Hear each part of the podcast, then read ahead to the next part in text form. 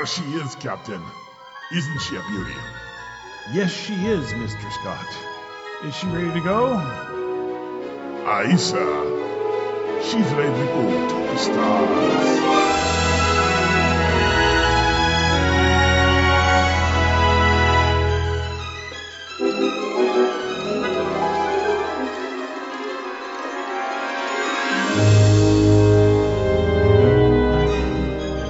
This is the Tri Tech Games Podcast. Its mission to seek out new ideas, find new games, and to boldly bring the awesome to your game. Mister Scott, Warp nine.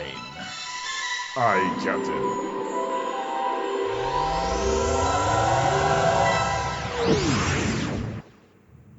And now, our host. This is Bruce. This is Trav. And that's all, folks. John wasn't able to join us because he is off at Dragonflight. Yes. And Josie is off without internet. So it's just the two of us. Still on hiatus for that, yeah. Right. And this is a special episode anyways, because this is our Gen Con episode. Gen Con fifty. And oh, yeah. Yeah, and it's uh, it is a post-Gen Con episode. I'm not recording it at the actual convention, uh, which is probably a good thing because you'll get a lot better sound quality as a result. Well, yeah. Because when we were recording it there, even in, when we found a room, the, the din from everything around us was still leaking into the recordings. So from the previous years we've done this. So I went up on... Uh, Uh, I, we basically left at what we refer to as dark thirty, uh, which was uh, which was five thirty in the morning, so we could pick up our son at six o'clock at his university and keep going north from Atlanta to uh, uh, and west to Indianapolis, Indiana. And uh, we got there about three o'clock in the afternoon, uh, and we went in and pretty much uh, got our badges and checked out the place and looked around for where things were. None of the dealers had set up yet. I mean, they were unloading into the exhibition hall, but there was still lots and lots of people there. Yes, Trav. That was Wednesday? Wednesday. Yeah. Right. And there were things going on. I mean, uh, I, I downloaded the unofficial uh, Gen Con app, uh, program app, which had all the stuff in it from the schedule, and uh, I pretty much used that the entire thing. I, I have the um, the program guide here, but I didn't use it because it was always out of date. I mean, if you wanted to know what was actually available for you to play at and you hadn't bought a ticket already, then that this thing was completely useless to you, except maybe to just say, hey, there's a big thing doing and you can go to it. You know, but if you wanted to know about individual game sessions or Um, you know, who, where various people are going to be at any moment's time, then uh, this was not the, uh, you know, this, the program guide was no help to you. Well, I I had heard that, one, of course, they actually put a cap on ticket sales. Gen Con was sold out, and they hadn't done that in previous years. They didn't need to. Well, you didn't. Well, you didn't walk. You couldn't walk in and buy a ticket if you hadn't already bought your ticket. They were not selling new tickets during the con. Yeah, they had a sign on all the doors that said, Gen Con is sold out, wear your badge at all times. Yeah. And I saw people being policed on that regard. I saw people being escorted out who were there Ooh. And they didn't have their badges. Oh, yeah. Well, I think they kind of curbed the numbers because they knew that just... this was a big event, and it would have gotten too big for them to handle. They would have just been, okay, we've got like three hundred thousand people here. This isn't cutting it. So I could see why they, you know, made it a finite number. Right. Well, it's also, they knew that there was a lot of people that were there because it was the fiftieth anniversary. Right. And right. A lot of people were making an effort to come that normally wouldn't be there. And there were a lot of special events that were there because of the event. For example, they did have this really nice display of the um, of the history of Gen Con uh, in over in uh, what is now uh, the um, Lucas Oil Stadium Yes. And this is a real stadium, so what they did was the play area, like where they'd be playing basketball or whatever, they turned that into a big gaming area and a, a, and a big uh, museum area for uh, Gen Con. So they had original documents. They uh, the, the front door of the old agricultural building that was over at Wisconsin Parkside, they they they recreated the door and the frame around it and stuff like that. Lots of stuff that was behind glass. Um, and they also had um, interviews with uh, Gary Gygax that were playing.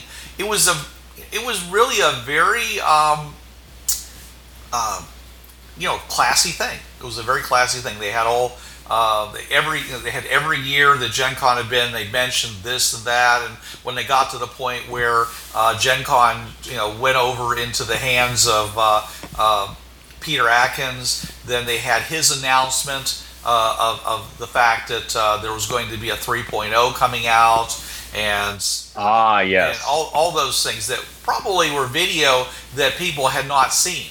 Uh, I never saw it, and so uh, there was a lot of stuff like that.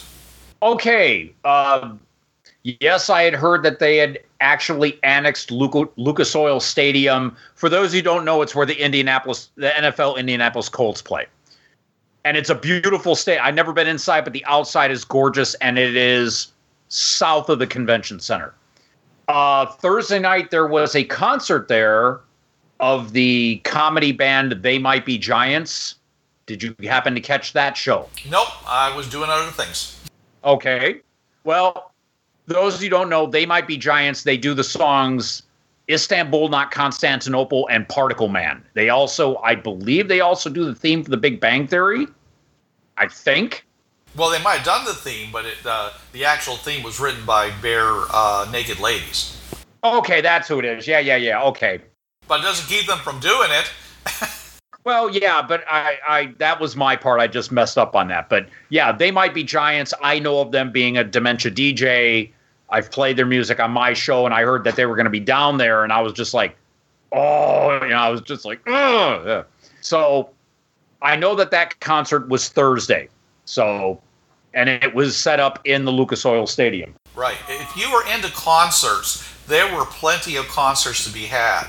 They had concerts going on constantly out in what was called the Beer Garden, which was actually the um, Maryland Street, uh, right next to the the, uh, the convention center, a block out. And they had all the food trucks in there, and they had, you know, they, they were giving away free beer and uh, stuff like that. But they also had people playing music out there. Okay, because you usually the only musical thing that I know of from Gen Con is the halftime show during the masquerade.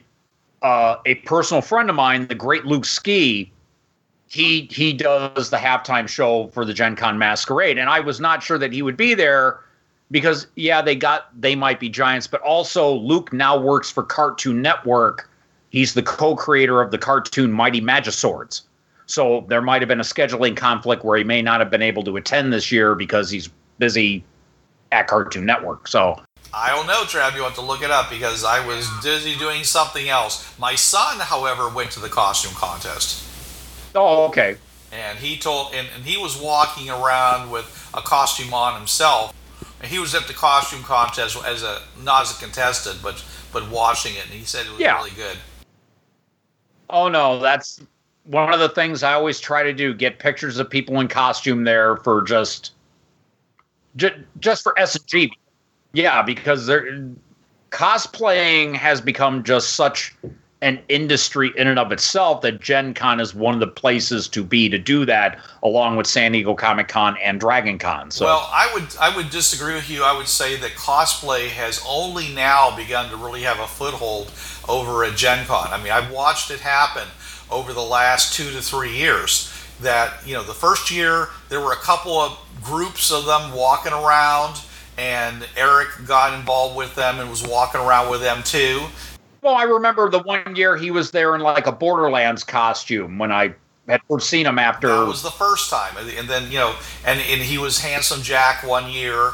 Um, and the point though is is that they, they wasn't a big thing. You know, they you know, people were walking. There were some people walking around, but it has gotten progressively bigger every single year. Oh no, I've noticed it. I've been I went from twenty twelve to twenty fifteen, and in those four years, I've noticed the increase. But I mean, just cosplay as a hobby is starting to become a seven-digit a year industry, and you're starting to actually have celebrities like Kit Quinn, Tall as Silver, Claire Max. Um, I'm blanking on a couple. I mean, they've even had a couple of like reality T V shows about cosplay on Sci-Fi. So, I mean, cosplay in and of itself is becoming a huge thing. And at Gen Con, that's one of the places, if you want to see cosplay, they really... Oh, and I'm, oh, God, I am blanking. There were other musical acts, actually, at Gen Con. Two other friends of mine, um, Celtic music artist Mark Gunn and what is he called? The comedy geek rock god himself, Mikey Mason, were there. Forgot all about those two. Yeah. Well, Mark I always see, and I always, you know, he'll be, you know, and words that I never thought would be fit together, rocking the auto harp. And I'll throw a five in his hat because I know he has a daughter with some, you know, heart special need type stuff. So, you know, he's a, I'm a fellow parent and I'm a friend of his. So I, I try to help him. And Mikey, he always, the, Gen Con is his thing. Just a lot of his songs are about gaming. And one of them is called Best Game Ever. And it's kind of like his Stairway to Heaven.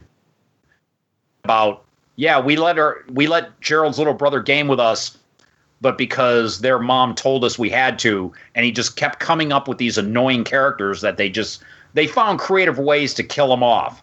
And so the tagline for this song is, never playing with him again, best game ever. So I know Mikey and Mark were there this year because I do, I did remember as we were talking just now, a, oh yeah, they were there at Gen Con, and they were standing there in the convention center. So, all right, um... okay, I do have a couple of questions for you about the con generally. And one and one of them has to do with something that you and I had researched a few times in the times that we've been there. Now, I remember the one time, I think it was twenty fourteen, you and I took a, a decent walk through the dealer's room. And the theme du jour was zombies. We had a list of like, what, twenty-six different things that had to... Was there a theme this year just due to... due to whatever was in pop culture at the time this year? I didn't notice one, but I can definitely tell you it was not zombies. Uh, okay. Zombies are definitely on the, the, the, the nadir, and which is, of course, bad news for uh, Mark Ryan uh, Hagen uh, of, of Vampire the Masquerade fame, because he just came out with a brand new game and setting where you play a zombie. Oh, okay. And uh, he had a, a little booth uh, there, and uh, um, and it wasn't any more attended than anything else was. Uh, so, but I don't feel bad for him because, after all, for how many years, like how many, at least a decade, he was Lord of the Vampires. So, I mean, if he didn't get his ego boozed then, I, you know, I guess he's missed out. Yeah. Well.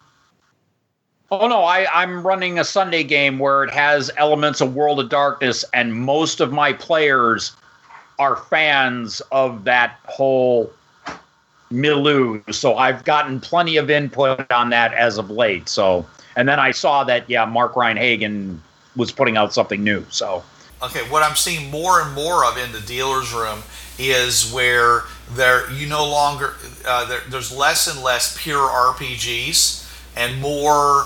Um, uh, tactical games, card games or whatever, that uh, are in, uh, trying to capture the essence of a property, a movie or something else, and with a little bit of R P in it, but you're still following a lot of, of game rules, you know, with uh, that in order to do it. There was a new uh, Big Trouble in Little China.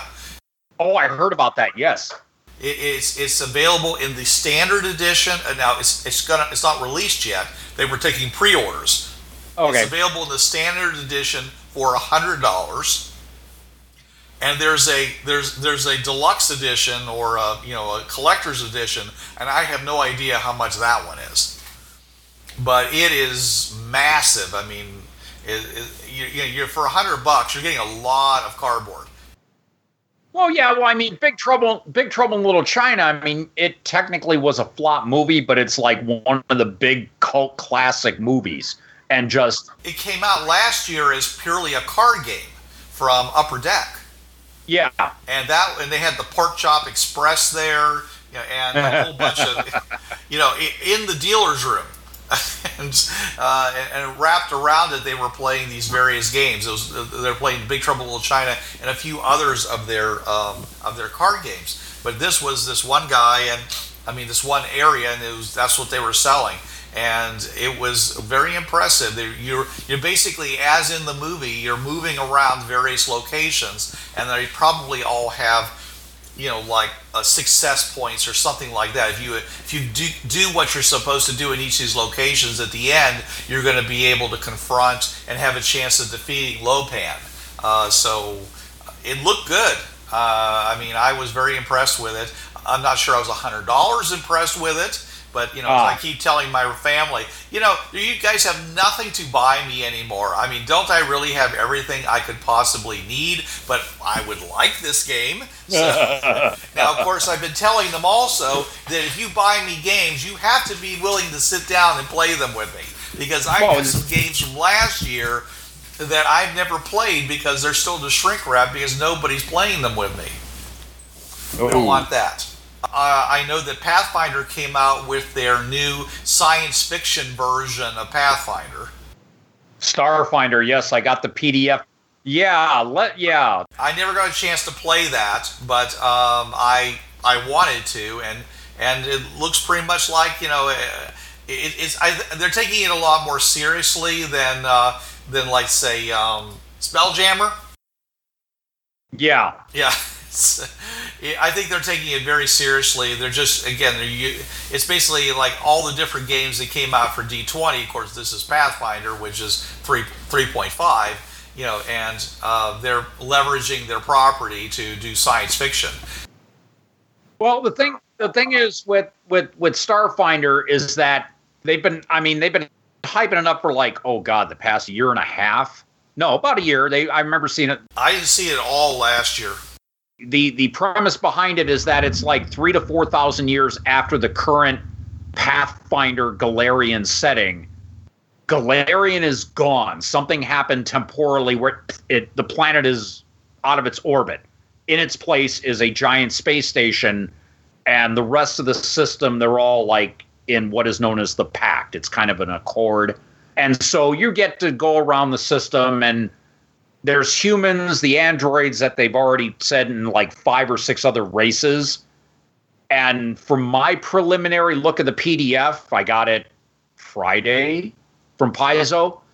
It looks good. I mean, the guy who is running it, Owen K C. Stephens, worked on Star Wars D twenty, and he also runs Rogue Genius Games.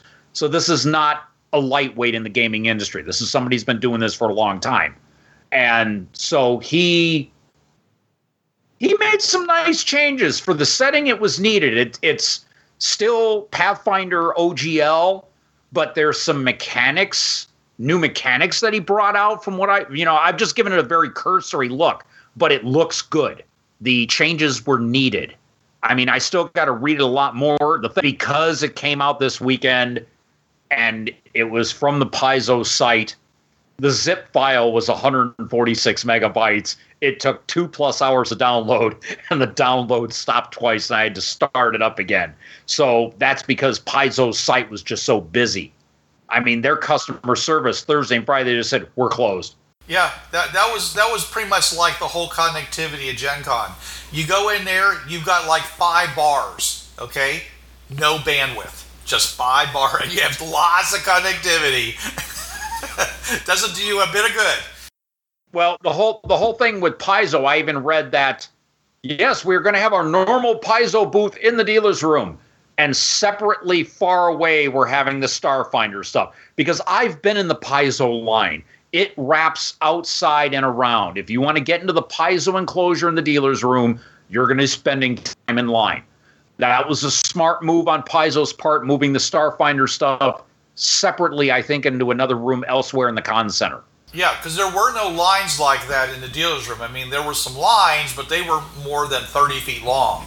Okay, because usually Paizo, when I get there, when I would get there and I, you know, make my cursory run through there to see, oh, what's coming home with Trav this year? Right. I'm in the line and it's like outside, around the corner, down the way, I'm past a food booth, you know, I'm, I'm waiting in the line fifteen, twenty minutes to get in. Right, you're exactly right, and I think that's what they did. I think they basically had like maybe a dozen fulfillment stations that could hand, you know, all, you know, in different places. I mean, they had a whole ballroom, like on the uh, second floor of um, of of the J W Marriott. Uh, see, that's where most of it was happening. And they probably had just all these different, you know, fulfillment stations to buy these stuff, so they didn't have to do it inside the dealer's room at all.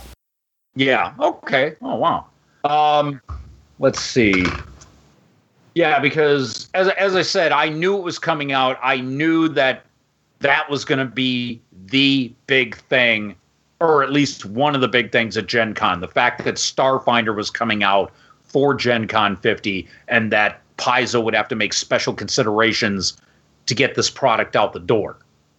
Because if not, there would have just been massive gridlock. And that's something that I saw happening. Is I've been seeing it happening for years, but it really was true this year, which was is that the pure R P Gs seem to have been entirely moved out to the J W Marriott. Oh, okay. I mean, I was looking at the schedule, you know, I mean, because I'm like, you know, I, I tend to just basically take whatever is available in my time slot. And every time, and almost every time I looked, it was like J W Marriott, J W Marriott, J W, because I'm looking for R P, I'm looking under the things under the R P G moniker. Okay. Now, D, you know, like um, the D and D stuff was they had their own hall in the I C C. Of course, it's Wizards. Okay, yeah. but the, but mostly the, the that place was seemed to be held out primarily for things like um, you know the other kinds of gaming, board gaming, card gaming, miniature gaming. It wasn't R P Gs, so that's been kind of relegated out to the J W Marriott. Okay. And I'm not surprised because, really, you know, RPGing as a pure as a pure thing that we like to think about is a minority now. Yeah. Oh no, I I I spent my time, you know, the times I've been to Gen Con with Habibi, and I'm seeing just what a madhouse it is there for the card gaming, just for Magic alone, not all the other games, just for Magic the Gathering. And I mean, and you know, Habibi spent a lot of time there. I mean, twenty fifteen, she won second place in a in one of the national tournaments there. So I mean, she put her time in. So yeah, I'm seeing that they would have to relegate role-playing games elsewhere in the Gen Con hotel circuit to accommodate the fact that all these other forms of gaming are now coming much more into their own. And and I agree with you. Um, and, but there was. Uh, I think what was interesting is, is that Gen Con is also, it's taken them fifty years, but they have slowly become a truly full-fledged convention. I mean, there was a time when they were doing, they were adding more stuff in, they had main programming or whatever, and it was still, you know, it was still the sort of thing that you kind of relegated to maybe your kids who weren't that interested in role-playing, or your spouses, or if you had some hanger-ons that were they were not there for the, the the hardcore gaming that you came for, but they came along with you. That was for them. Uh, my wife went to a lot of the uh, uh, crafting track, what they used to refer to as the ball and hammer, like ball and chain. Ball and chain. Thank you. The ball and chain track. Okay. Now then they renamed it to be the uh, uh, companion track, and now they just call it crafting. Well, yeah, and she did some great stuff there. She did some, you know, some amazing stuff. People came in with some real skill and some real talent, and, and showed people how to do stuff that, you know, we, she brought home, and it's really great stuff. And expensive too, because some of them went for like fifty bucks a session. Oh no, I, I would. Well, I mean, crafting. Oh God, uh, the second wife I had, Tina, was what we called the A D D crafter. I saw the number of hobbies she'd... I mean, she'd always go back to cross-stitching, but I mean, she got into polymer clay and candle making. And yeah, some of these crafts can be rather expensive to get into. So right. Well, she was doing the etched glass, and that required very special chemicals to do that, and uh, very and a lot of safety. Oh no, my my the the the gamer I mentioned, Carrie, her art business is making stained glass. She just made a window for a local hospital. So no, I know that w- when you work with glass, you uh, some of these chemicals can be right downright dangerous if you don't handle them properly. And I'm surprised they did something like that at Gen Con, considering the possible liability. Well, again, they, they they were careful with it, and frankly, everybody who was in those classes were all over the age of forty. Yeah, well, still, I mean... You know, it wasn't... I, they might have had limitations like eighteen plus to be in the class or something. I don't know. And, and and frankly, I don't think too many people, too many under eighteen would have been interested in doing something like etching glass, but, you know, you never know. Uh, but the uh, but she did that, um, and, uh, uh, you know, there was, there was a music track. There was a full-blown film festival, um... that I went to on Friday. Um, I, I I didn't get to see as much as I wanted to because they were running up against each other. Uh, they had a bunch of people that were doing stand-up in a room, followed by uh, some uh, uh, some comedy uh, shorts, and then after that, I saw the movie which was called uh, The uh, Legend of the Lich Lord, which was produced by uh, One Hit Die, the the One Hit Die people. Okay. And uh, they basically got that, you know, um, it was paid for by either Canada, I think it was Canada. Canada basically gave them a big grant. And they said, oh, we'll make a real movie. And they did. And it, so it was a pretty darn good movie. Uh, and, the, and and that was that was great to see. Uh, and I enjoyed that very much. Uh, Beth came with me, my wife.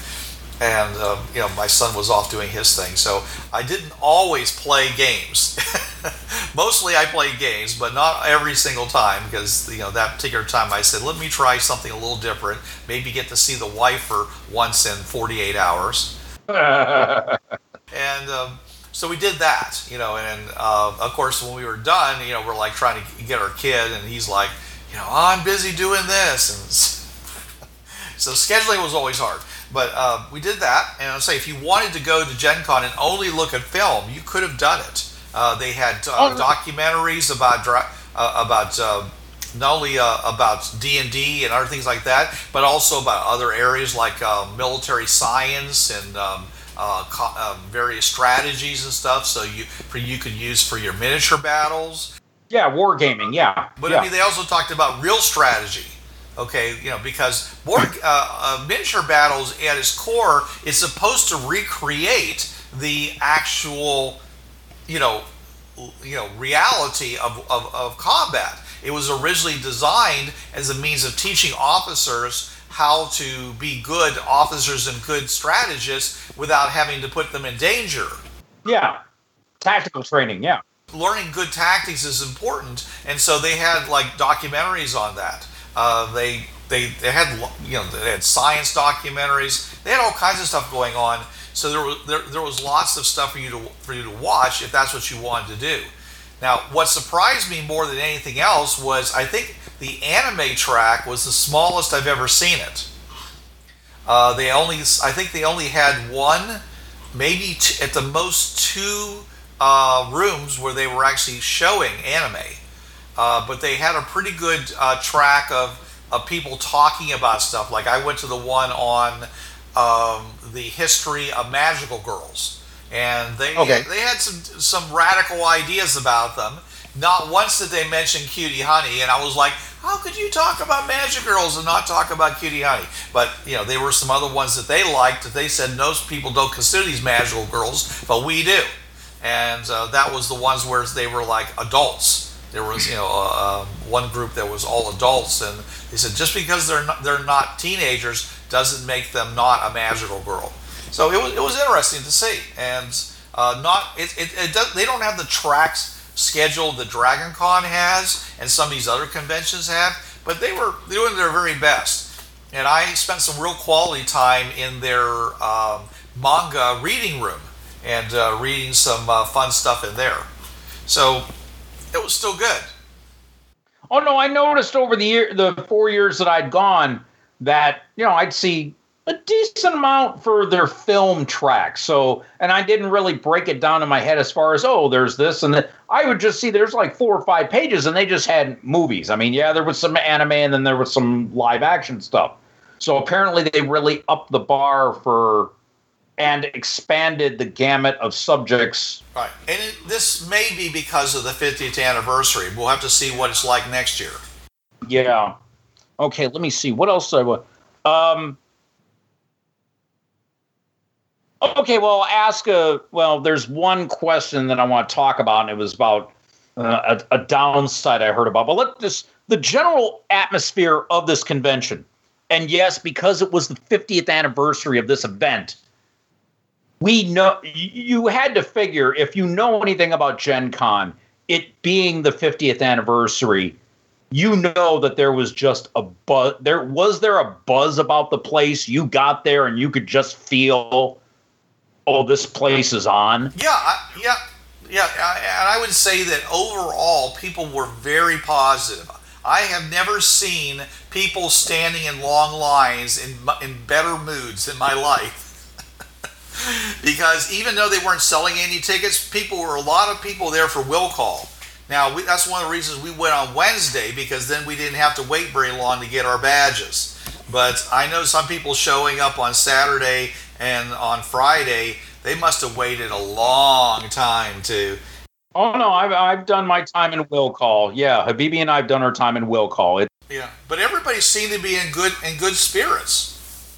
Okay. They were there to have fun. And as the con went on, it was still just. I mean, you know, it, it, it seemed pretty.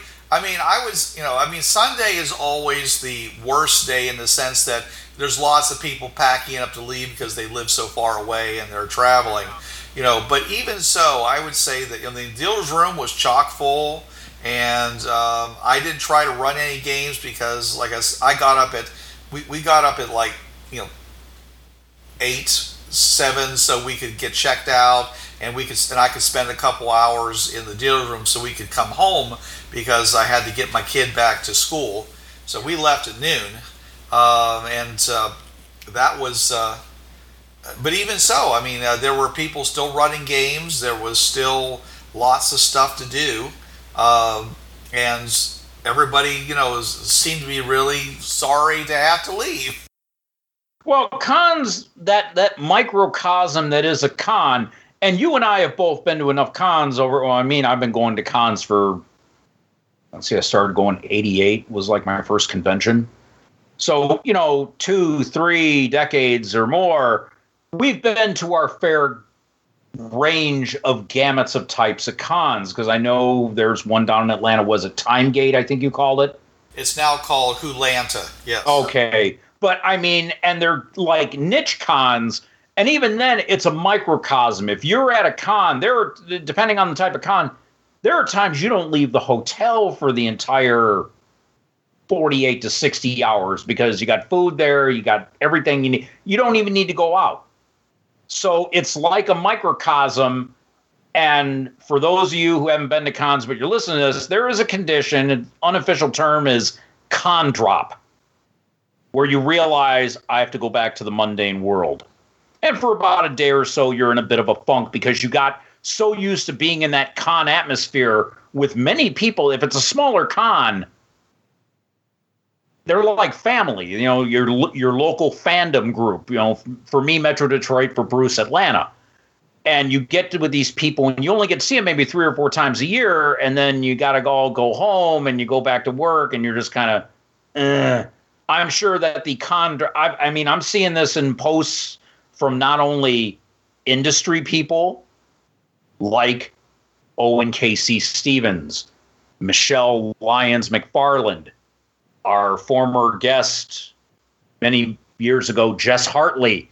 Yeah, they were all having a bit of con drop after this just because it was a big to-do and they had to go back to real life. Yeah, I took Monday off, so... I, I figured that, yeah. Well, I mean, I, I have a lot of vacation to take, so I said, I'm just going to take a whole week. Yeah. And and then when I went back to work yesterday, I had fifty-eight uh, new new things to do. And I was like, holy cow, didn't anybody do any work while I was gone? So, yeah. Oh, okay. Now that we have talked about the high-end atmosphere of Gen Con, uh, I have had some friends that have gone to Gen Con, and they reported that, I'm going to try to put this as, as delicately as possible, there were more than a few incidents, not only from just friends of mine that went to Gen Con, but industry people noticing this at Gen Con. There's a lot of negative stereotypes about gamers, especially tabletop role players. And it seems that many of those negative stereotypes, from what I was reading, was in full effect this year.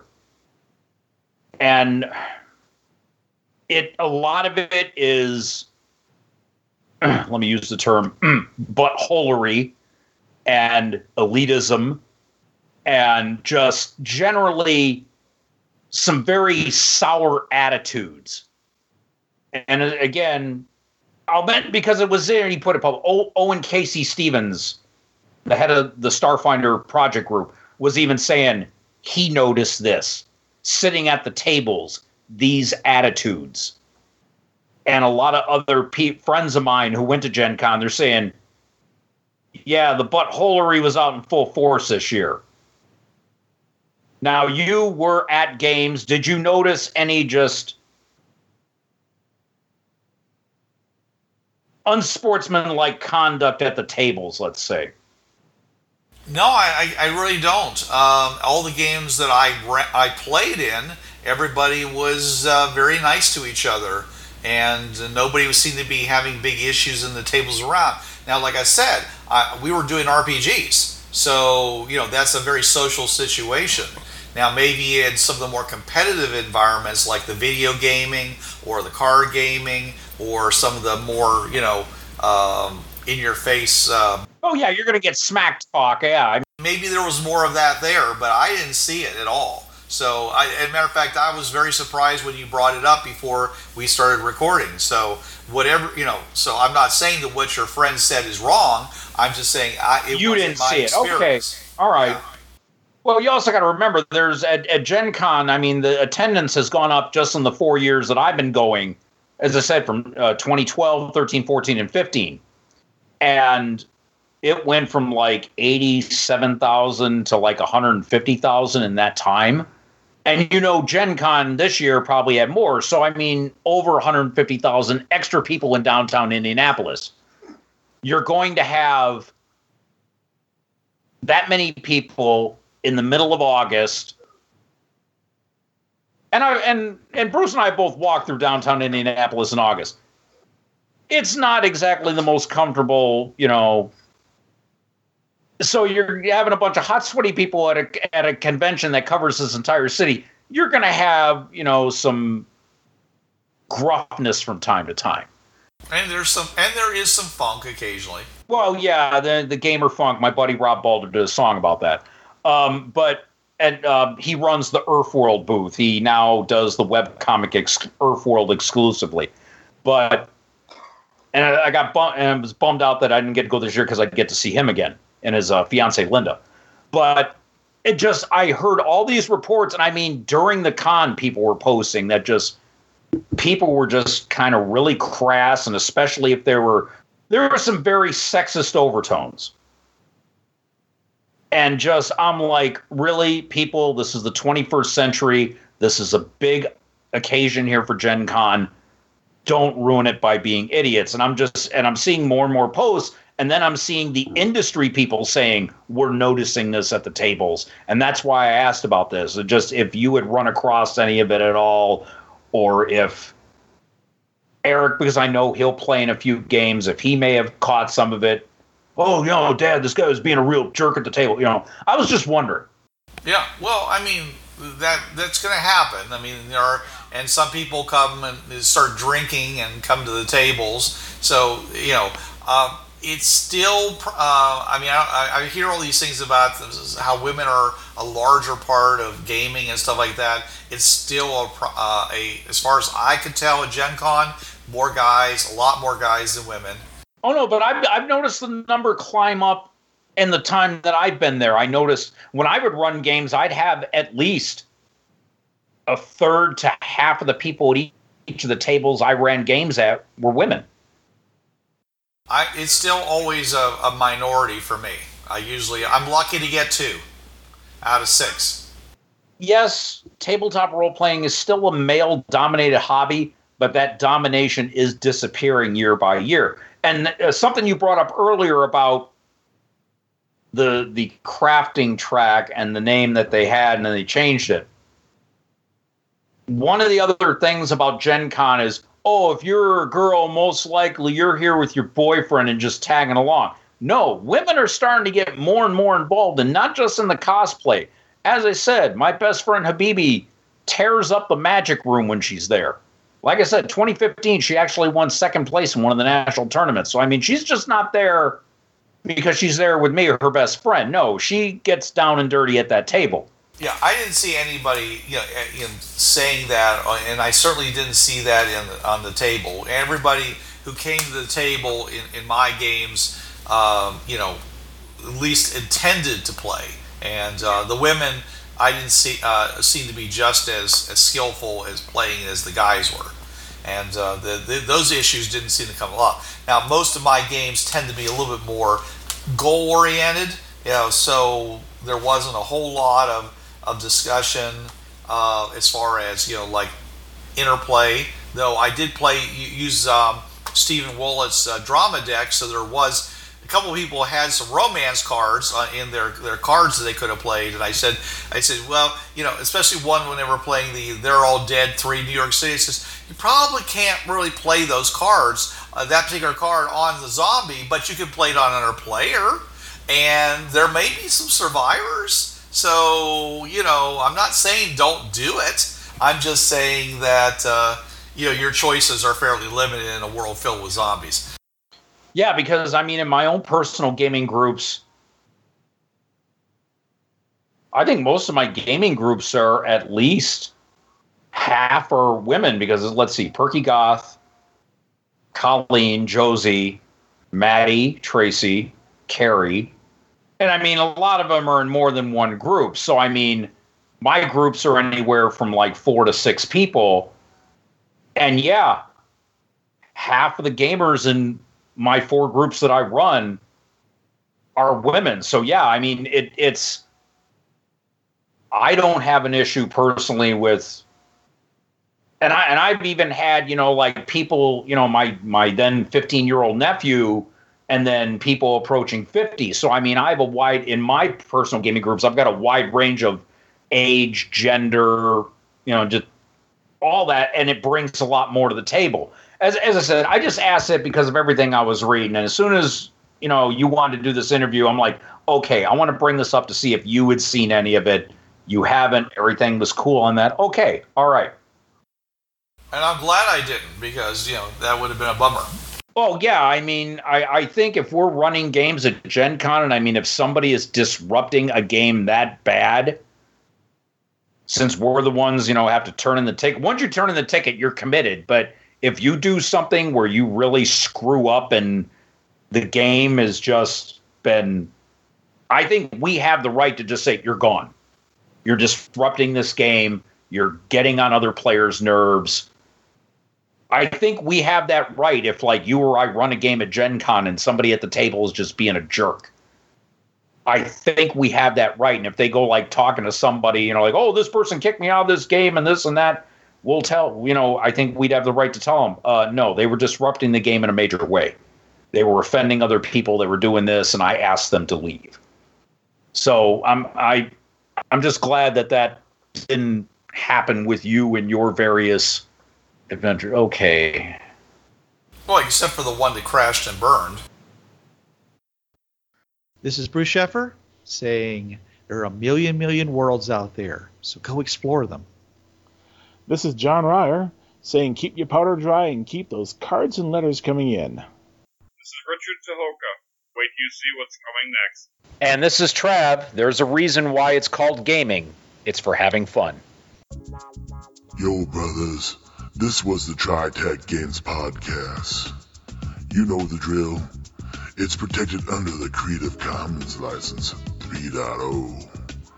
No commercial reproduction, no derivatives, and sucker, you best attribute this to the folks at Tri Tech Games. And if you don't, we'll be after your sorry butts, because we're some bad mothers.